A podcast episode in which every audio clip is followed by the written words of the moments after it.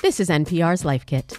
I'm Damona Hoffman, certified dating coach and host of the Dates and Mates podcast. I get a lot of clients who say they've tried everything when it comes to dating, that there's just no one out there for them, or dating apps just won't work for them, or that they wish love would just happen naturally and they would meet someone at the grocery store.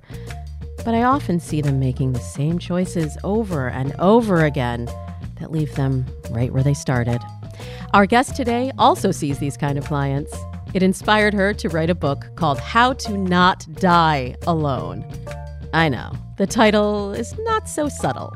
And I am really glad that you brought up the title. I've gotten a few messages here and there where it's like, you know, this is triggering me and this is upsetting me. And I'm like, that's sort of the point. That's Logan Ury. She's a Google behavioral scientist turned dating coach. She's also director of relationship science at the dating app Hinge. She's heard countless stories from clients who go on pretty good first dates, only to have it end there. Because they just didn't feel the spark. I say in the book that the spark became my nemesis because I felt like my clients were looking for this thing that they had seen in the romantic comedy, that they had seen in a Disney movie, and they felt like if they didn't feel it right away, then why give someone else a chance? And with her new book, she's on a mission to get people to shake up their dating habits using behavioral science. I want someone to see it. I want them to stop and to pause and to say, okay, I'm on one path and I'm headed in a certain direction. And am I headed in a direction of finding someone or not? And if I don't like the direction that I'm headed in, then I need to change course and I need to shift my behavior. I need to shift my attitude. I need to do something else. Yeah. And people will tell me as a dating coach when I say, you need to put a process around finding love they'll say, But Damona, that's not romantic. I just want it to magically happen. I saw this in the rom coms. Why can't it happen for me like that? Are we seeing the same people? Because, yes, I'm definitely getting those questions. My philosophy is called intentional love. And this is a way of looking at the world and of looking at your love life.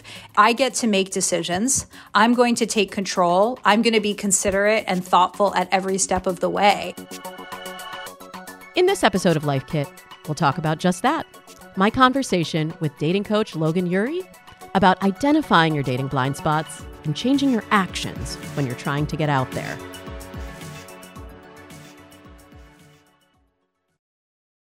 The first part of Logan's book is all about understanding your own blind spots when it comes to dating. She's identified three major types of people who struggle to find love. And if you're frustrated in dating, listen up because you probably fall into one of these categories. The first one is called the romanticizer. The type of client who says, Where's my Prince Charming? Where's my Princess Ariel? I love love. Love is something that happens to you. And if it feels like work, then you're with the wrong person. And this person has what we call the soulmate mindset, where they think there's one person out there for everyone and it should feel effortless. And so the romanticizer has unrealistic expectations of relationships. The second one is called the maximizer. And this person has unrealistic expectations of their partner. This is the person who says to you, I like my girlfriend, but I could be 5% happier with somebody else. Or is there someone out there slightly better for me, or slightly hotter, or slightly more ambitious, or make slightly more money? And, and they even believe that there's an objective right answer. And then the last one is called the hesitator. And this is the type of person who isn't even dating because in their mind, they're not ready to date yet. They say, I'll be ready to date when I get a more impressive job. I figure stuff out with my family. And it's always a it's always this one day they'll wake up and be perfect and ready to date, but they're not yet. So for these romantics and maximizers and hesitators, how can each of these types get around their blind spots? You've described them very well, but now we have to individually move around them to find love and not die alone. Well, the romanticizer, we identified that their dating blind spot is that they have unrealistic expectations of relationships. And so they need to make a shift to the work it out mindset. And this is basically a philosophy on life in which love requires work. If you're putting in effort, then you're doing it right. When you hit an inevitable rough patch, you say, Is this someone with whom I can navigate challenges and make hard decisions? And you invest more into the relationship. You don't give up on it. And this is so important because romanticizers need to understand that relationships are work. The second thing is that they need to put effort into finding someone. I had this client who was so sure that she would meet her wife on a plane and she would get all dressed up for a flight but then she wouldn't introduce herself to anyone on there, right? She just thought the universe would take care of it. And so for her, the work was actually pursuing people, putting effort in, and understanding that it's not unromantic to go out and meet people. It's not unromantic to use the apps. In many ways, you have to find love and show the world that you're ready for it. It's not just going to strike like a lightning bolt. Mm-hmm. The next one, the maximizer, and as I said before, this is definitely the most common among my dating coaching clients, among my friends. And I think our culture is just really contributing to creating maximizers. You know, everyone has to research everything they ever buy on Wirecutter before they make a decision. And so, completely recovering maximizer. Yes, me sure. too. and so in the book, I describe this thing called the secretary problem. And basically, imagine that you're hiring a secretary and you know you have 100 possible applicants and you have to interview them one at a time and say yes or no after each one. And so this is a line of mathematical thinking called optimal stop theory. You don't want to choose too early because maybe all the good candidates are at the end. But you don't want to choose too late because what if you get to number 97 and you realize uh, all the good ones are at the beginning? So, what's the right amount of people to interview before you make your decision? And so, the mathematically correct answer is 37%. After 37% of people, so in this case 37 applicants, you say who was the single best applicant among that group.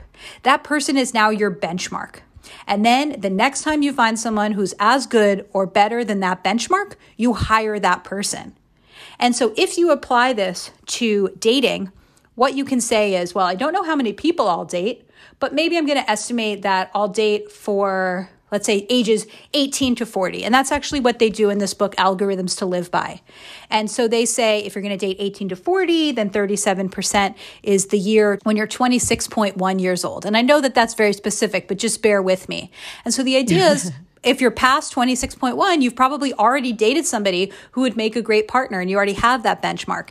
And so next time you find someone who's as good or better than your benchmark, you commit to that person. Yeah. And then finally with the hesitator, I think the the advice is very obvious. They just need to get out there and start dating. So you really need to adopt an identity as a dater. I am a dater. I am somebody who's going on dates and just get out there because you're missing out on the chance to get better at dating. You're missing out on the chance to figure out what kind of person you like and you're never going to be perfect. Right. And you really need to work on accepting yourself and putting yourself out there as opposed to imagining that one day you'll just wake up and be completely perfect and suddenly ready to date. Yes. And it's sort of that in business, that MVP mindset where you just start with your minimum viable product. You get something out there into the marketplace and you see what kind of responses you get back. And I find that a lot of times this can be experience this sort of uh, i don't know product testing if we're thinking of ourselves as the product in dating.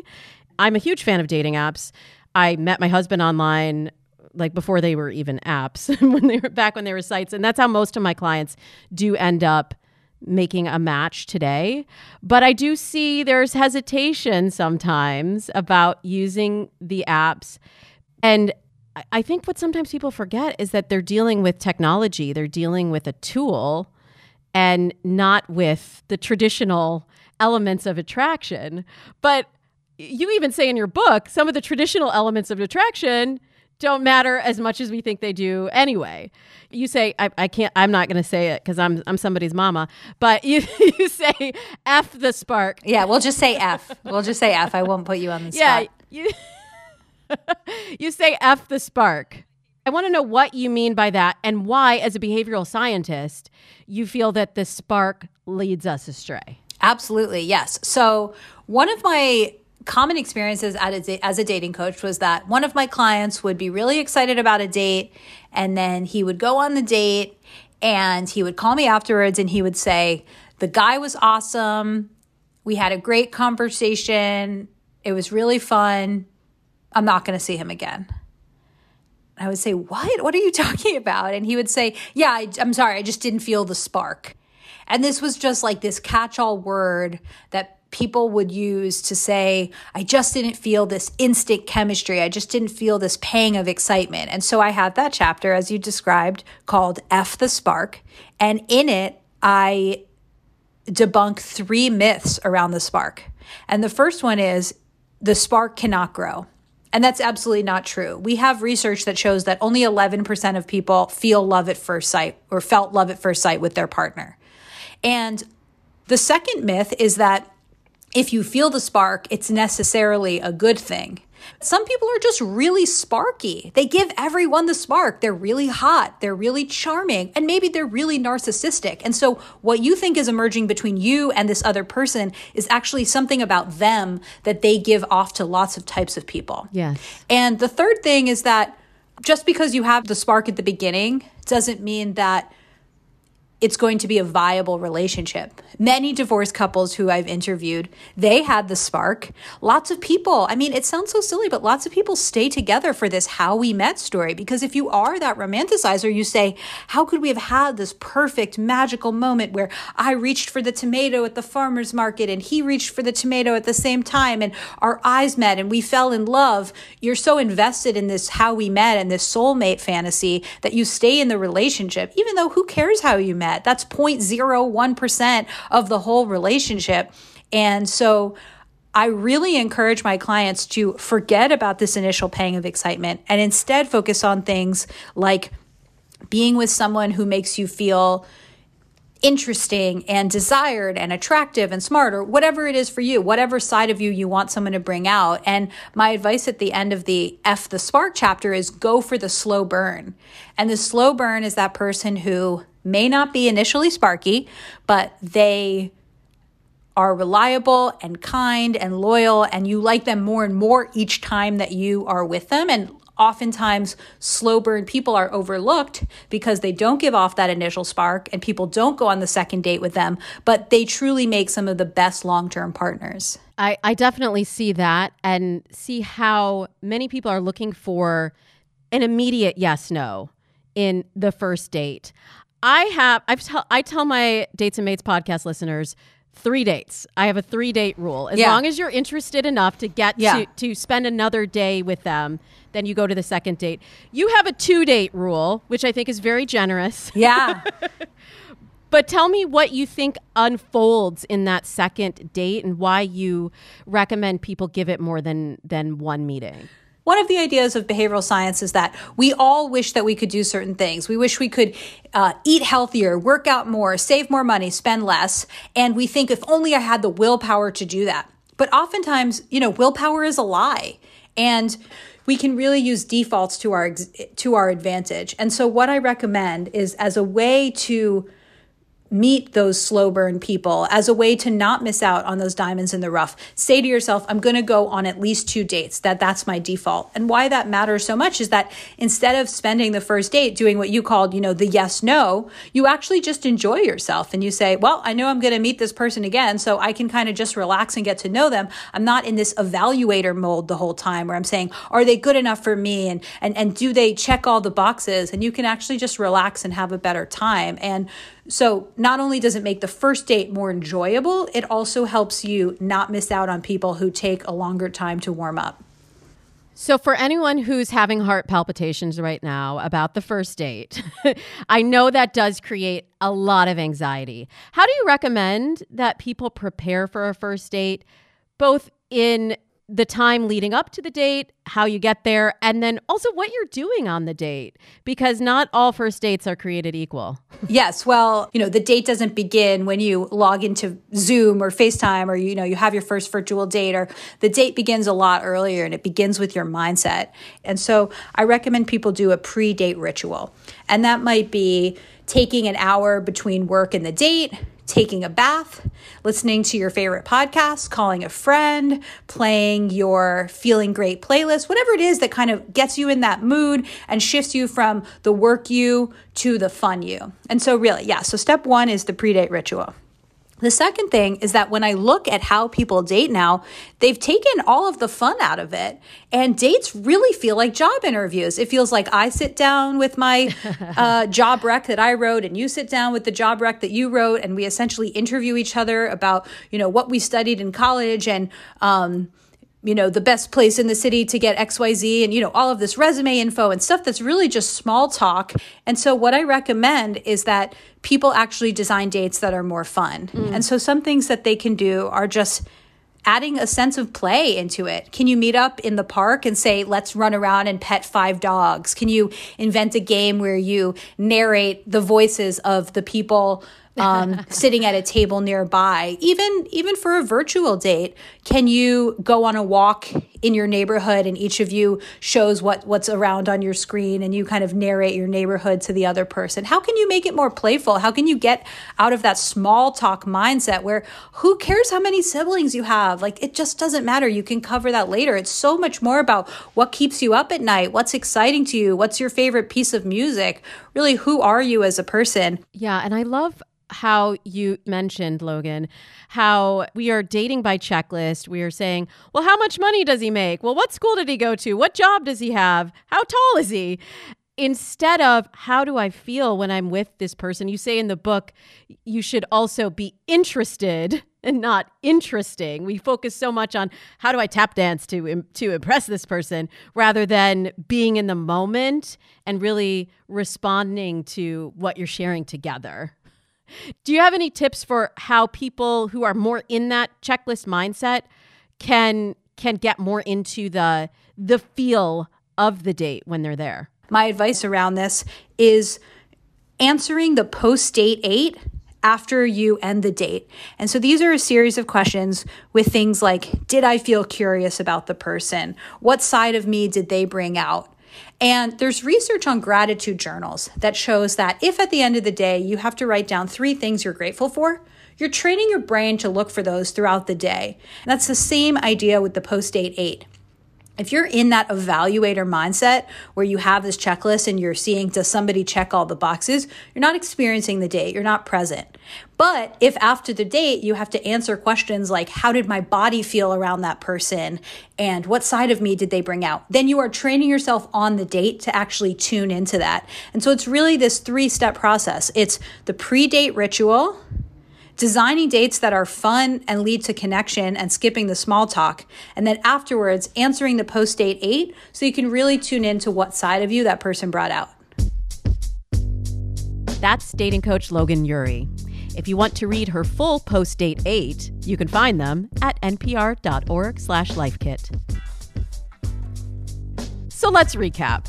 Think about your dating blind spots. Are you a romanticizer, maximizer, or a hesitator? Rethink the spark. Instead, go for the slow burn. Try making a second or a third date your default. And make dates more playful. Avoid the resume comparison and have fun. That way, you can reflect on how that person made you feel rather than focusing on how tall they are.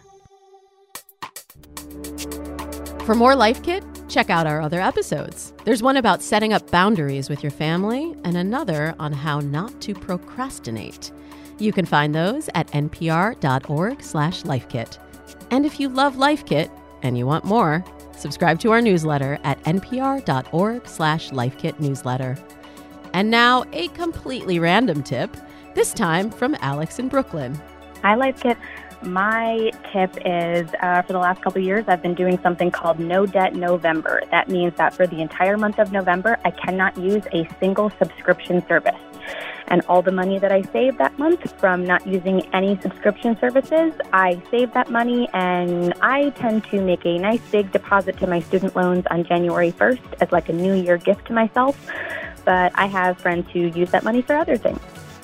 Sounds like a good tip you can use any month you want. If you've got a good tip, leave us a voicemail at 202 216 9823 or email us a voice memo at lifekit at npr.org. This episode was produced by Meghan Keane, who's also the managing producer. Beth Donovan is the senior editor. Our digital editors are Beck Harlan and Clare Lombardo, and our editorial assistant is Clare Marie Schneider. I'm Damona Hoffman. Thanks for listening.